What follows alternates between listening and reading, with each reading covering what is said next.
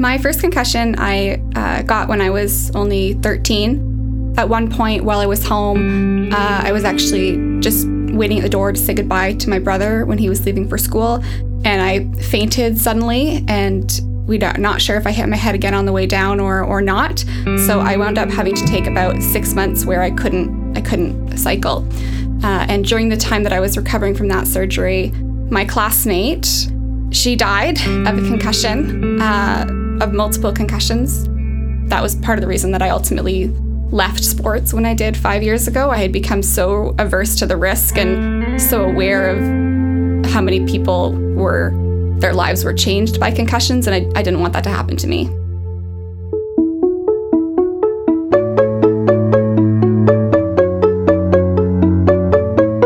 Listening to Minding the Brain with Dr. Kim Hellemans and Dr. Jim Davies. Episode 5 Concussions.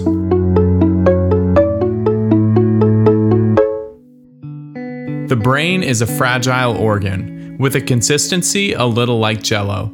We have a skull with an average thickness of about 6.5 millimeters to protect it. But if it gets hit hard enough, it can cause something called a concussion, or in medical jargon, a mild traumatic brain injury. We have seen an increase in awareness around the risks and long term consequences of multiple concussions, primarily related to sports, over the past decade. Unfortunately, there is still a lot we don't know about how these head injuries impact the brain and how in some cases they lead to significant memory and or mental health problems. On today's show, we're going to discuss these issues with two experts on the topic of concussions.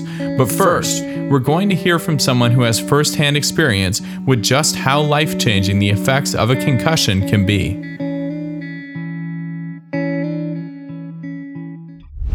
My name is Nina Nesdoli. I'm a fourth year neuroscience student at Carleton University. My first concussion I got when I was only 13. That was 11 years ago. I was out on the playground at recess, and some students were playing a game where they were picking each other up and swinging each other around.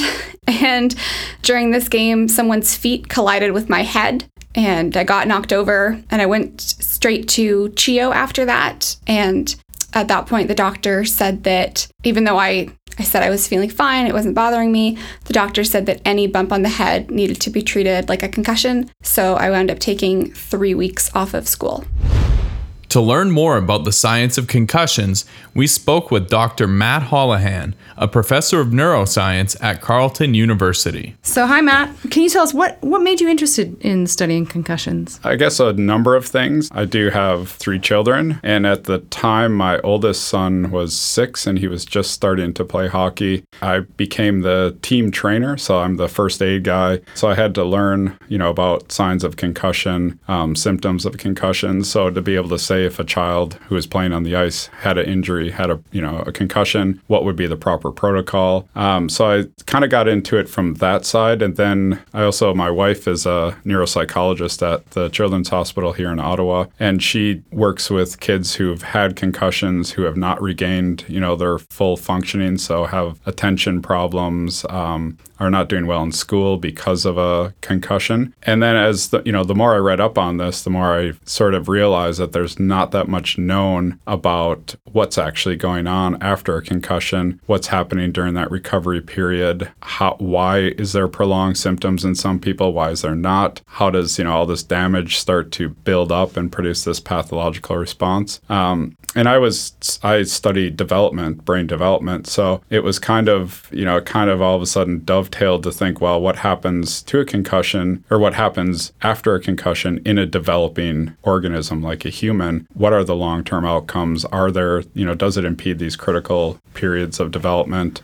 And so, can you tell us a little bit about what you study exactly? I mean, right now I I was mostly interested in uh, kind of looking at baseline testing in kids um, who are entering sports and then any follow-up tests that they might do for you know neuropsych assessment. So how well is their uh, brain functioning in terms of attention cognitive function um, things like that. But it kind of that was a bit tricky to get my hands on a lot of those data. So we started i have a student phd student who's working with um, the athletes the university athletes and she's been looking at so she'll do baseline testing in these athletes in the preseason and then try to follow them to say, well, if they have a concussion during the during the season, what is the immediate impact on their cognitive function? So again, like attention, and then what is their long term? Uh, what are their long term outcomes? So we follow them up, uh, you know, at one week, at one month, and then even at three months to see if they've fully regained their function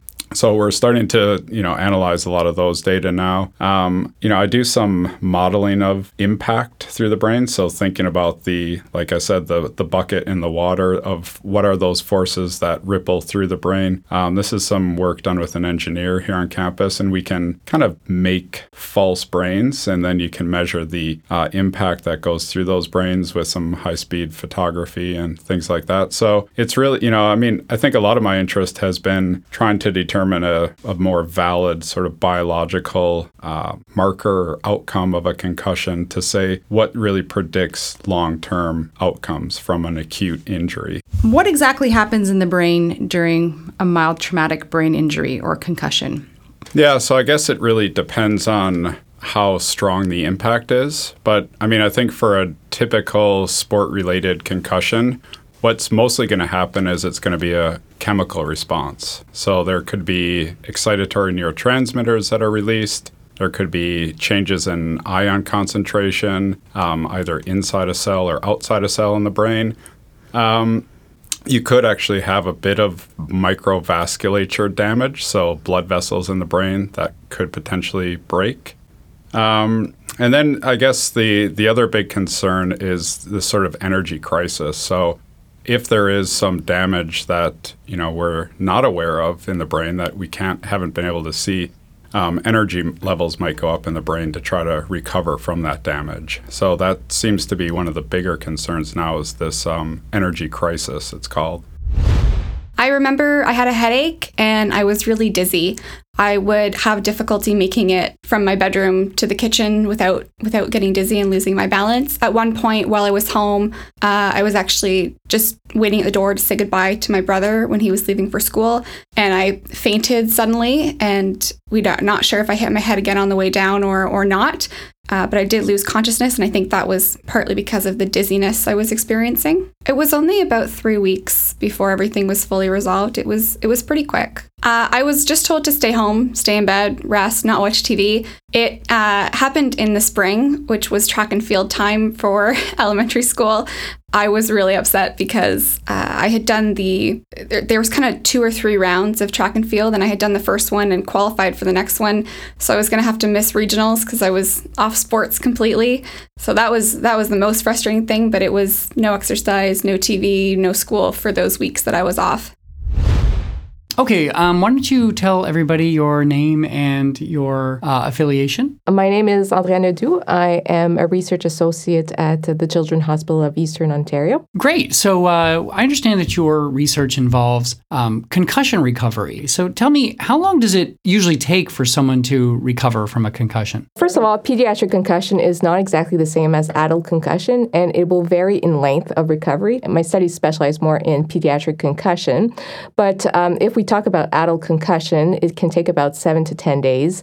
Um, so, two weeks um, to, to recover from a concussion compared to pediatric um, concussion can take up to four weeks. And this is more because of their, they're still developing their brain. And so, um, the concussion is not adapting the same way in their brain compared to, to adults. So, the mechanisms can be a bit different in pediatrics versus adults. Your research focuses on the recovery period following the concussion and the resumption of physical activity. Now, traditionally, hasn't it been viewed uh, that you're supposed to avoid any physical activity? And is this correct? And is there any new evidence about this? So yeah, so we when we published uh, so the paper that you're referring to when we published it, we published it in 2016 uh, under the old uh, guidelines, which were the Zurich guidelines. So um, if I just explain a bit the background history on this, um, so uh, before May 2017, we were still running on the old guidelines for concussion concussion. And basically, these old guidelines were saying that once you have a concussion, to return to be able to return to play into a sport or return to school,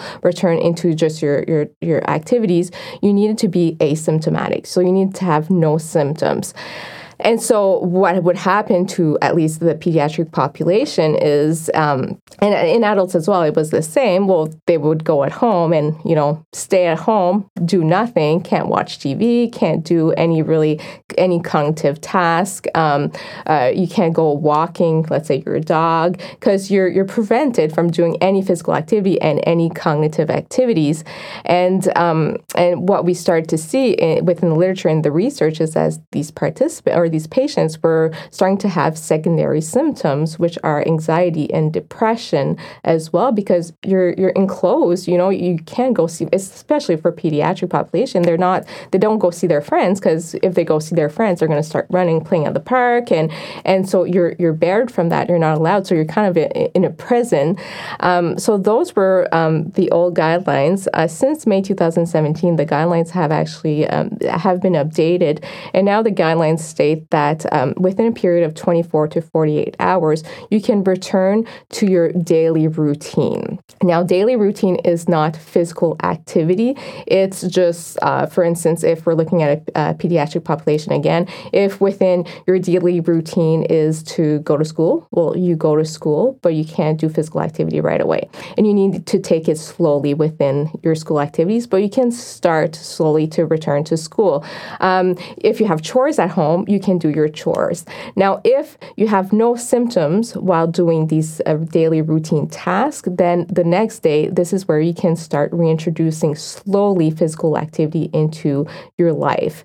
And so this normally is done with the help of your physician or your primary care provider. There's charts that exist to indicate, you know, what steps you should take um, to reintroducing slowly physical activity. It can be, you know, walking 10 minutes the first day. If you still don't have symptoms, then the following day you can um, you can walk maybe for 20 25 minutes or you can at least toss a bit the ball. And so you're trying to to do these these activities that will not um, eh, or, my, my, or that will not put the child at risk for a second concussion right away. So they need it needs to be lighter exercise.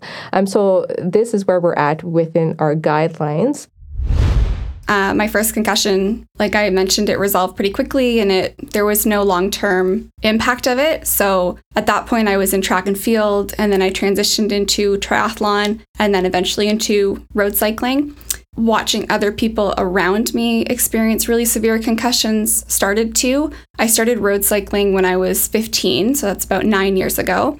And the more I got to know people in the cycling community, the more I got to know people who had concussions or would experience concussions while I knew them. And a lot of people went back to sport right away without taking any time off, which meant that I knew quite a few athletes who had some really severe implications. Uh, I knew a girl who had wanted to go to med school and didn't end up doing that because of concussions. I knew someone else who was becoming a firefighter and didn't do that because of concussions. Uh, I knew another girl who had to be homeschooled for a while, again, because of her concussions. So I was watching this happen, but you kind of just go through it thinking, well, when it's me, if I get a concussion, I'm going to be better about it. I'm going to take care of myself. I'm going to take the time off. I'm not going to be like so and so who's not resting and who's pushing through it. Um, when I was in my the last year that I wound up competing, um, I had my I had my tonsils removed, and I was nine, 18 or 19 at the time, and it takes it takes a few months to recover in an adult. So I wound up having to take about six months where I couldn't I couldn't cycle. Uh, and during the time that I was recovering from that surgery, my classmate uh, that you've probably heard mention of before, Rowan Stringer, she died of a concussion, uh, of multiple concussions. I didn't know Rowan that well, but it was still it, it, hit us all really hard to know someone who had who had died in high school. Um, and so when I was ready to start training again and going back a few months after that, I kind of looked around it. You know, I'd, I'd been off for eight months to a year at that point, somewhere in that range. And I looked around at my friends who were still having symptoms, my friends who weren't cycling anymore, and my classmate who had who had passed away. And that was part of the reason that I ultimately left sports when I did five years ago. I thought, I've got my brain cells. I'm just gonna leave with them, and uh, I can keep going recreationally. But I after taking a step back from it for a few months and then trying to come back, I just I had become so averse to the risk and so aware of how many people were their lives were changed by concussions, and I, I didn't want that to happen to me. For those of you listening who are not in the Ottawa area and who may not be aware of Rowan Stringer, uh, uh, Rowan was a, a, high school student who was a rugby player, and she sustained a concussion during play, and uh, she did not let her coach or anybody know that she had. She was still symptomatic. She was in the, uh, I believe, the finals of uh, of her school rugby match, and she went on the pitch and she sustained uh, a second concussion while she was still symptomatic with her first concussion, and she had what's known as a second impact syndrome. So, Matt, what exactly is second impact syndrome? Yeah, so this is a, I suppose I would call it a rare event, but just because it's a rare event doesn't mean it's not a very serious event. Um, but second impact syndrome is usually when an individual's had a concussion. Okay, let's say if they're playing a sport and they've had a concussion, they're put on the sideline, they're out for hopefully, you know, a recovery period of let's say seven days, and then they go back in and they experience another concussion, and then oftentimes pretty dramatic outcomes and very detrimental outcomes can ensue um, to the, you know, to the point of actually death. So, what is thought to be happening is that the brain is not recovered from that first concussion. So, while the brain is in this recovery mode, so that's where this energy, maybe crisis, comes into play, as the brain is trying to recover itself and expending a lot of energy to repair, you know, tissue, um, another concussion happens on top of that. And then the, the the two events, the you know re- during the recovery period from the first concussion and then the second concussion, those two events somehow seem to really just cause this catastrophic event in the brain. Um, one thing that I've seen is that uh, second impact syndrome really only appears to be in adolescent, uh, you know, teenagers who are in sports, and so there might be another process happening to the adolescent brain that then also kind of sets it up, gives it a higher, let's say, baseline for when damage happens that the brain just can't really recover adequately from those concussive events. And nobody knows why there's a greater risk at adolescence? I don't think so. I haven't seen anything about this. You know, the only thing I can imagine is that the brain, so, you know, thinking about the development of the brain, there's developmental milestones, um, you know, there's the younger developmental milestones, and then there's adolescent changes to the brain. Um, there's a lot of restructuring that happens in the brain. There's a lot of biochemical pathways that are activated. Uh, there's hormones, you know, there's just this kind of whirlwind of activity in the brain. And so it seems that maybe that activity as you get a as you receive a concussion or as you experience a concussion, the concussive event sort of adds up onto that higher baseline of activity. And you know what that activity is is not quite clear, um, and why it doesn't affect everybody, you know, equally. My second concussion just felt like the most unfair version of karma I have ever encountered because uh, I had been away from sports for a few, well, from competing for a few years, but I'd gone back as a coach. So I was participating, giving back to the community. Uh, I was going to the gym regularly, doing yoga regularly. And that's how I got my second concussion was during a yoga class. Um, it was January 16th of 2017. I uh, was I was in a yoga class, a hot yoga class, and we're not really sure why this happened. Never got to the bottom of it, but I fainted and I hit my head on the floor and I was unconscious for just under a minute. And when I got up, uh, it's it's funny because I remember I remember lying there and seeing all these different colors and I first I thought I was asleep and then I I started to realize I was in a yoga class and I realized there was some kind of disturbance and I was like who is causing all of this drama only to open my eyes and realize that I was the one lying on the floor causing all the disruption and they called the ambulance. Uh, they took me to the hospital. And I kept saying I feel really dizzy and I, I don't feel right. And by this point, I had, you know, cumulative 13 years of sports experience. And so when they were having me do tests like stand on one leg, I was saying, well, I can stand on one leg any day. That doesn't mean I'm not dizzy. And but they did these tests, follow my finger, stand on one leg, and said, no, you're fine. We don't know why you fainted. Maybe you have an ear infection. And so they gave me some antibiotics, uh, gave me a doctor's note for two days, and sent me on my way. So they convinced me, which looking back seems ridiculous, but I was so out of it that I was like, all right, that's fine. Went back to work, went back to school, uh, and I kept going to work and school And I tried to go to the gym once and I almost fell off the treadmill. So I decided I wouldn't go to the gym, but kept doing other things for about a month. Uh, I was being asked at work if I was okay. My customers were commenting that I didn't seem quite there. People thought something was wrong with my legs. So I, I kept going back to class, kept going back to work, and I was always dizzy. And I, at the time, I was saying that I didn't have headaches. But when I look back at text messages and emails that I had sent people, I was talking about headaches in messages. So there was some kind of disconnect going on there. And it, it all kind of came to its worst when I uh, I wrote a stats midterm and I went through it the first time and you know you kind of go through and answer all the questions you know how to answer and then you go through again and you work your brain a little harder and try to answer the other ones and it was like suddenly the world started to go black and I started crying and falling apart right there in the exam and saying that I couldn't finish, saying that I was dizzy. And my friend, who is also a student at Carleton, uh, she took me out of the room and took me to the hospital again. And I got to the hospital and I, I, went through the whole process and I, I kept saying, I, I hit my head a month ago. I'm pretty sure I have a concussion. And I can't remember what it was, but they tried to prescribe me something and I recognized it from one of my classes. And I said, That's that's an antidepressant. That's not for headaches. And they're like, well, we think you might actually be having a nervous breakdown. And I threw a fit and I sat down on the, the, the bed and I crossed my arms and I said, I'm not leaving until you get me someone who's going to listen to me. I have a concussion. And so at that point, they referred me to a concussion specialist. And the first thing he said to me was, Why would you let it get this bad? I really didn't want to have a concussion. So there was probably a little bit of denial there. And I was I was so out of it. I was so unaware of my surroundings and of what was going on with myself and I was so focused on going to work and writing my exams and doing all of my regular things and when they put forward the idea that maybe it was an ear infection, I just kind of went with it and I guess you're kind of hoping that it was an ear infection that was making me dizzy.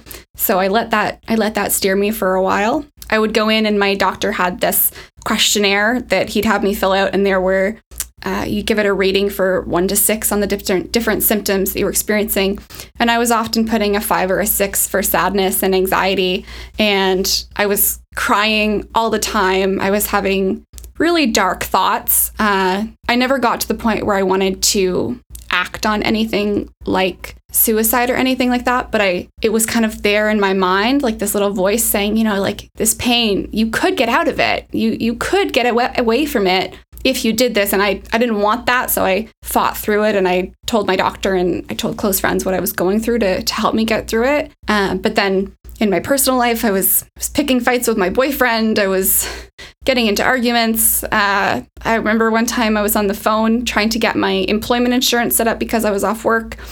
I think we've all probably all fantasized about throwing our phone at the wall in frustration because of how annoying the government can be, and I did. Can you explain for us what is a persistent post concussion symptom? Persistent post concussive symptom is a disabling condition and it's characterized by persistency of symptoms lasting beyond one month and persisting for months or years. And this is in the pediatric population. In the adult population, persistent symptoms um, is uh, normally uh, starts at two weeks post injury. And so when an adult has symptoms post two weeks, uh, this is where we start characterizing their concussion as persistent persistent post-concussive symptoms. So just to summarize, persistent post-concussive symptoms are symptoms that will last beyond one month and can last for months or years. Okay, so we're gonna we're gonna call this PPCS. PPCS, exactly. Um, now there was a recent multi-site Canadian study exploring which variables would predict PPCS among children. Uh, can you explain to us uh, what were the main findings of this study? The main findings is that they found that there is nine predictors um, collected in the acute stage stage um, of the concussion that could predict persistent post-concussive symptoms at four weeks.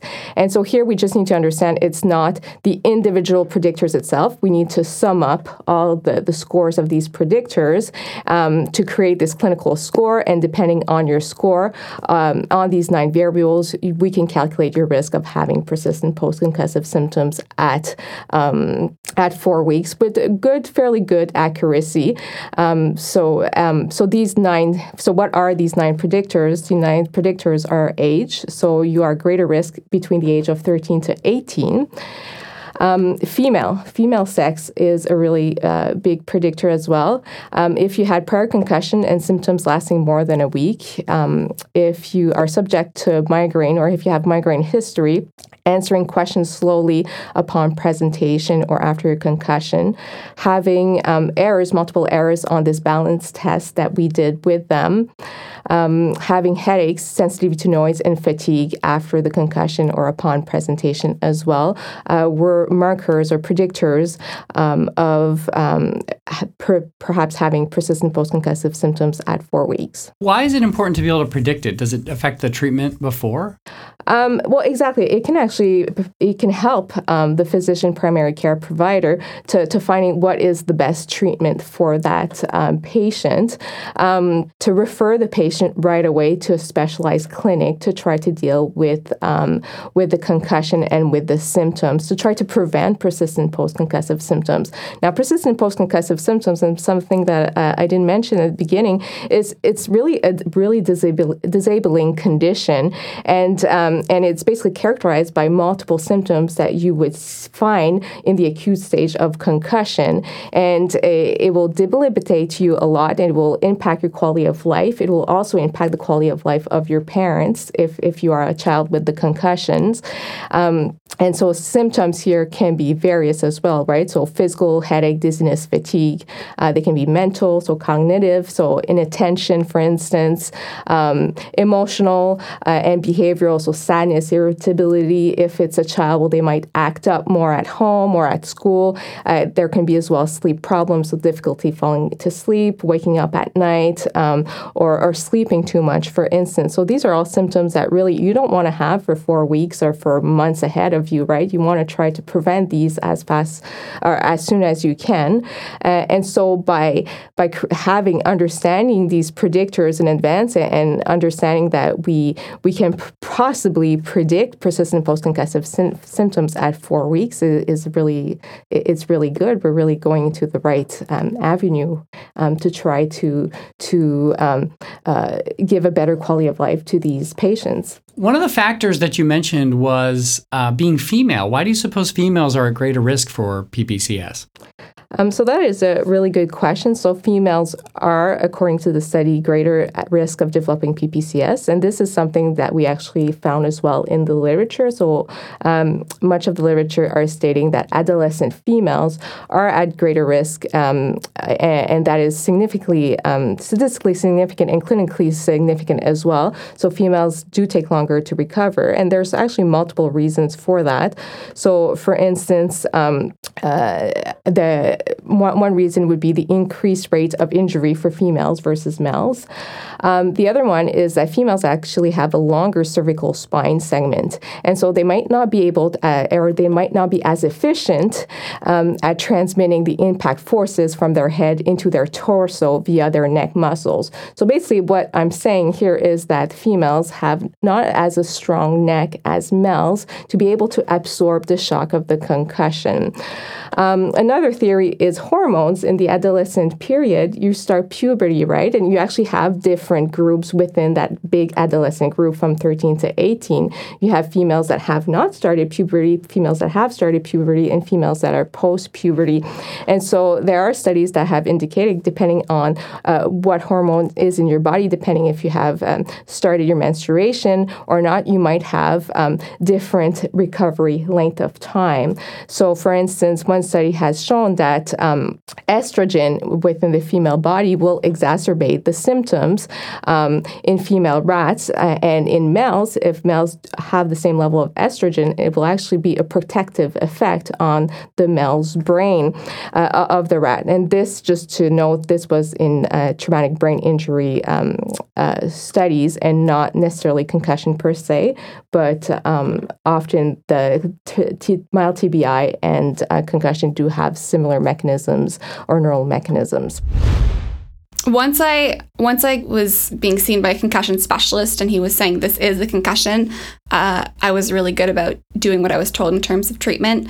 Um, I did physio. I worked with a nutritionist even for nutrition that promoted some brain health. I did a little bit of light exercise because now they're starting to find that complete, complete rest after the acute phases is not always the best thing. Seven months of no exercise is, is no better. Uh, so I, I, would go for light bike rides and, and walks with my dog. Um, probably did a bit more screen time than I should have. Uh, I still cut back drastically for what a student normally does, but I was I was still on my phone a fair bit, partly because I was lonely and I had nothing to do. um, and then going when I went back to school in the fall, um, I only took three courses and I had registered for five for the winter term and partway through the fall term I thought no I'm I'm just gonna do three again. And I went back to work in September. I started at two hours a week then four six eight and didn't get all the way back up to 20 hours which is what I work now until until February. Just trying to be really honest about what I can and can't do and not to get too upset about that. It's it's not fun watching all of my friends graduate and being left behind this year but it's what I had to do. And I think long term, I'll be better off for it. Well, on, on, that note, I know as one of your your final capstone project for uh, one of your courses that you did create a website or an online resource, or it's a course, in fact, that that individuals can take regarding concussions and education around concussions. Can you tell us a little bit about and our listeners a bit about that website?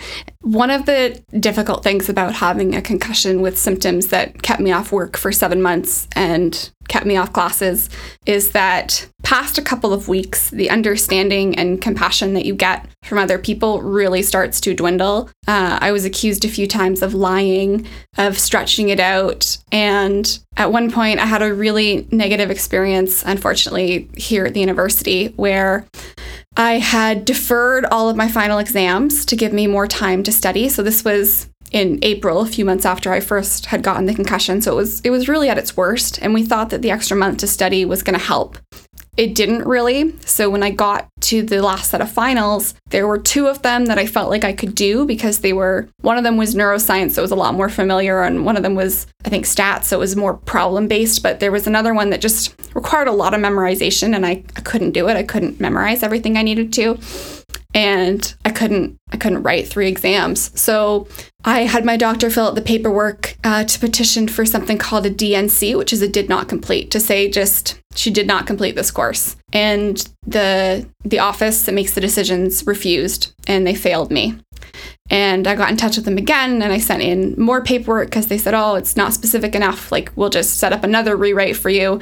And my doctor and my mom were like, no, no, like she needs to stop writing exams. She needs to rest. So they set up another rewrite. We said no. We sent in more paperwork. They said, no, you still fail. And it took me uh, escalating up to I actually called the called the VP's office because I didn't I didn't know how high or where to go, and they were able to get it resolved for me. But being in that state where I was in so much pain already and having so much trouble and having to deal with offices and people and paperwork, it was it wasn't good. And I shared that story in my honors project class. And so my professor encouraged me to look at the policies that high schools and post secondary, like colleges and universities, have around concussion recovery and long term concussions. So post concussion syndrome, which would be what I had. Um, and it turns out there's not much.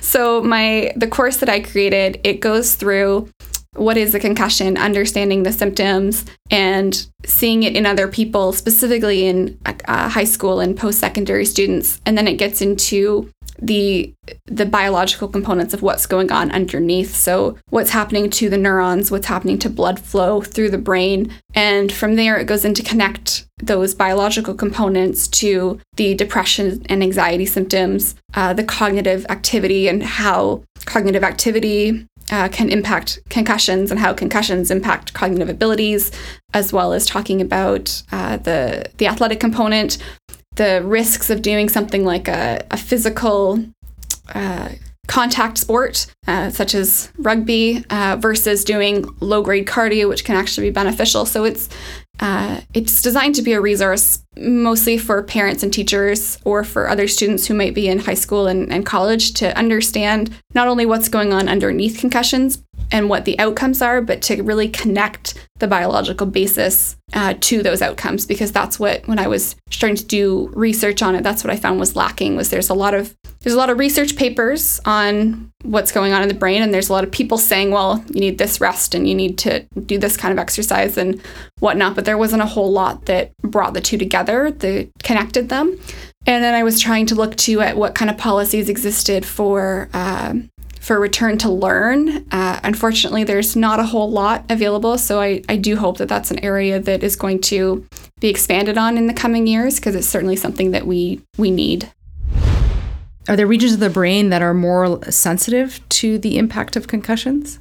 Yeah. Um, so for sure, in the you know in the chronic traumatic encephalopathy world and the pathology, you see a lot of um, pathology in the medial temporal lobe, uh, where they like say the memory structures are found the hippocampus and some of these important parts of the brain for long-term memory storage. Um, but at, you know, in some of the acute episodes, you do see, you know, it's re- kind of related to the symptoms, right? So if if a person is having a hard time paying attention, that could mean that the frontal part of the brain, the frontal lobe, has been damaged. Or if they have light sensitivity, could be the back of the brain, so the occipital lobe, the part that you know mediates visual processing. And then there's also, you know, one of the other big symptoms is the uh, the motor changes, motor coordination and motor incoordination and balance problems. So that could be part of the cerebellum, you know, part of the brain that's involved in motor functioning. So it seems that it's it's like a lot of other um, insults to the brain, let's say a stroke, where you know there there seems to be a few particular parts of the brain that are ultimately sensitive to damage. So the frontal lobe, the cerebellum, the um, the hippocampus, medial temporal lobe, and then but it's kind of interesting in the long term when you have the pathological response, it seems to be somewhat um, not restricted, but there's a lot of lot more noticeable pathology in the medial temporal lobe. Now, you said you had kids and uh, your oldest son was playing hockey.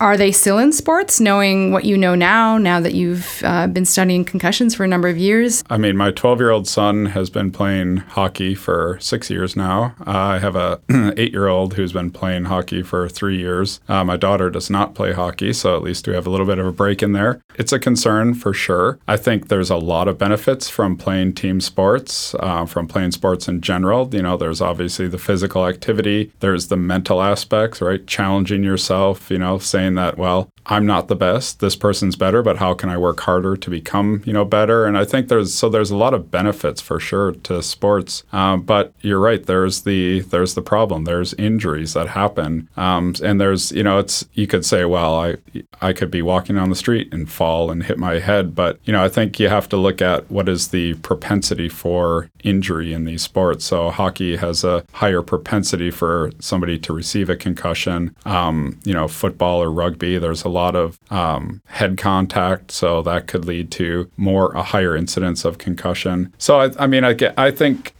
it you don't want to wrap your kids in a bubble um, or in bubble wrap. Um, you want them to participate and but also to be aware to say so. So now, I mean, it's been interesting because my oldest son, who's 12, is playing rugby this summer. So he's just um, just started, and what they're they're teaching in rugby is a lot of concussion awareness to say, you know, how what are the signs that you might experience with a concussion. So there's a lot of you know at practices, there's just sitting down and talking about being aware of these signs that might you know tell you that you have a brain injury, and then what to do. You know, to say, okay, coach, I need to stay out. I don't want to go back on. Um, so I think that that's really important is to be start educating not just the players but also the coaches. So the coaches have been you know in hockey and rugby. A lot of the coaches have been around rinks and fields for a long time, and you know a dinger has always been kind of a laughing matter. and now I think the coaches have to really take this a bit more seriously. And so, you know, there's also encouragement from parents to say, you know, ask the coach what's their philosophy, what do they think about concussions, you know, what do they what do they expect, and what you know. So it's I think a lot of that is important. It's just the education aspect, and also to try to uh, you know prevent these from happening as best as possible. Are there any misconceptions or messages you'd like our listeners to take away about concussions? I think number one, um, it's important to understand a concussion is just, it's not just hitting your head onto something or falling to the ground and hitting your head or a sport related concussion. A concussion, you can get it actually from having a blow or a hit to your body. And Really? yes, and, and so that's a really big miscon- misconception in concussion that we think that you need to have the blow to your head. This is not the case. You could have a blow to your stomach, you could have a severe blow to your legs, and just the repercussion or the mechanism of your body not being able to absorb the shock can re- can, can end up going into your brain and and and mimicking the concussion itself, right? So if you're in, a car accident, you don't even hit your head, but you just have the movement uh, or the the violent movement of your body going backwards and forwards. That is enough to make your brain shift in your cranium okay. and, and, and and make you have a concussion as well. So that that is one important uh, aspect. And it's So if your head really mo- if your head moves, If even if it doesn't hit anything. Exactly. So your Right. your brain is capable of shifting within your skull, even though you did not get a blow to your head.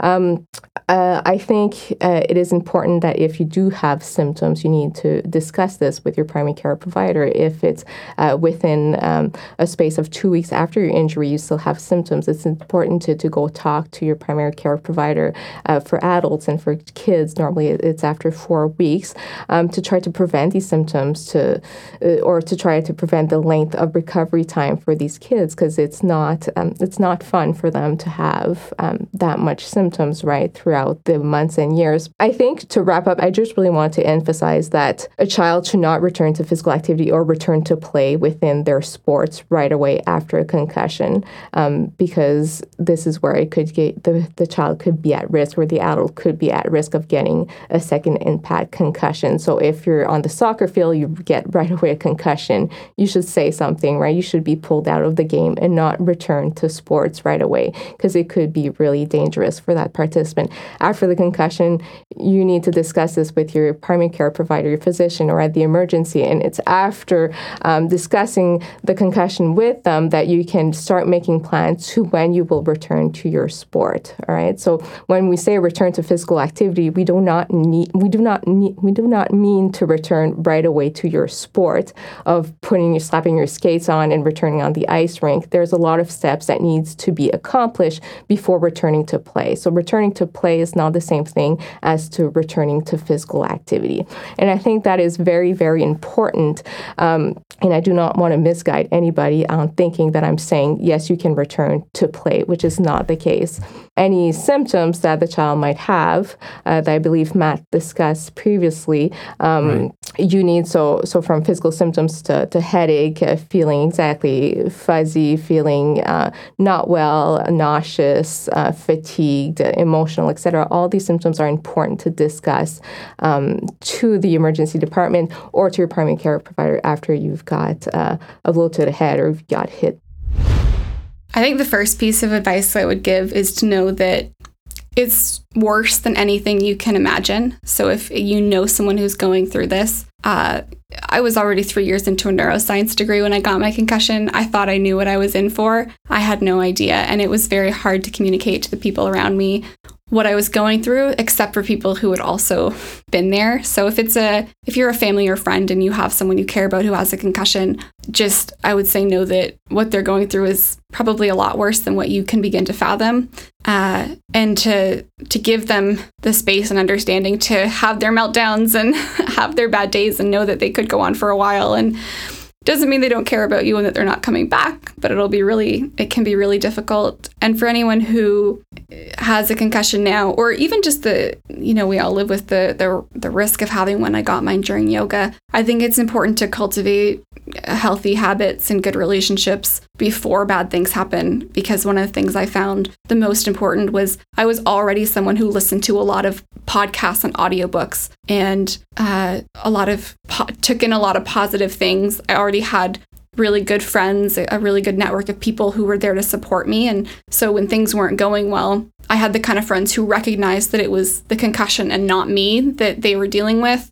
And when I was having really scary thoughts that I needed to chase out, it was turning to my audiobooks and my community that was able to to help me through that because those things were already in place. So at, at the the risk of sounding really bleak, it could happen to anybody. And I think that it's it's important to just have things in place like self care and community before things like that happen, and not to wait until it's until you're already there. Today, it's been it's been months since I've had any symptoms or any of the affect of it. It was probably The last headache I had was uh, five months ago now. Minding the Brain is edited by me, Mike Contos, and brought to you by Carleton University's Faculty of Arts and Social Sciences. Funded in part by a Carleton SSHRC Knowledge Mobilization Grant and made possible by mitochondria for giving our neurons the energy to make sense of themselves. If you want to support Minding the Brain, please consider leaving us a review in your podcast app of choice, as it will help make our podcast more visible to potential listeners. If you'd like to follow us on Instagram, you can find us at Minding the Brain. Minding the Brain is currently looking for sponsors. If your company is interested, please email us at mindingthebrainpodcast at gmail.com. Music is plucked by Michael Terry. More episodes and show notes available at mindingthebrainpodcast.com.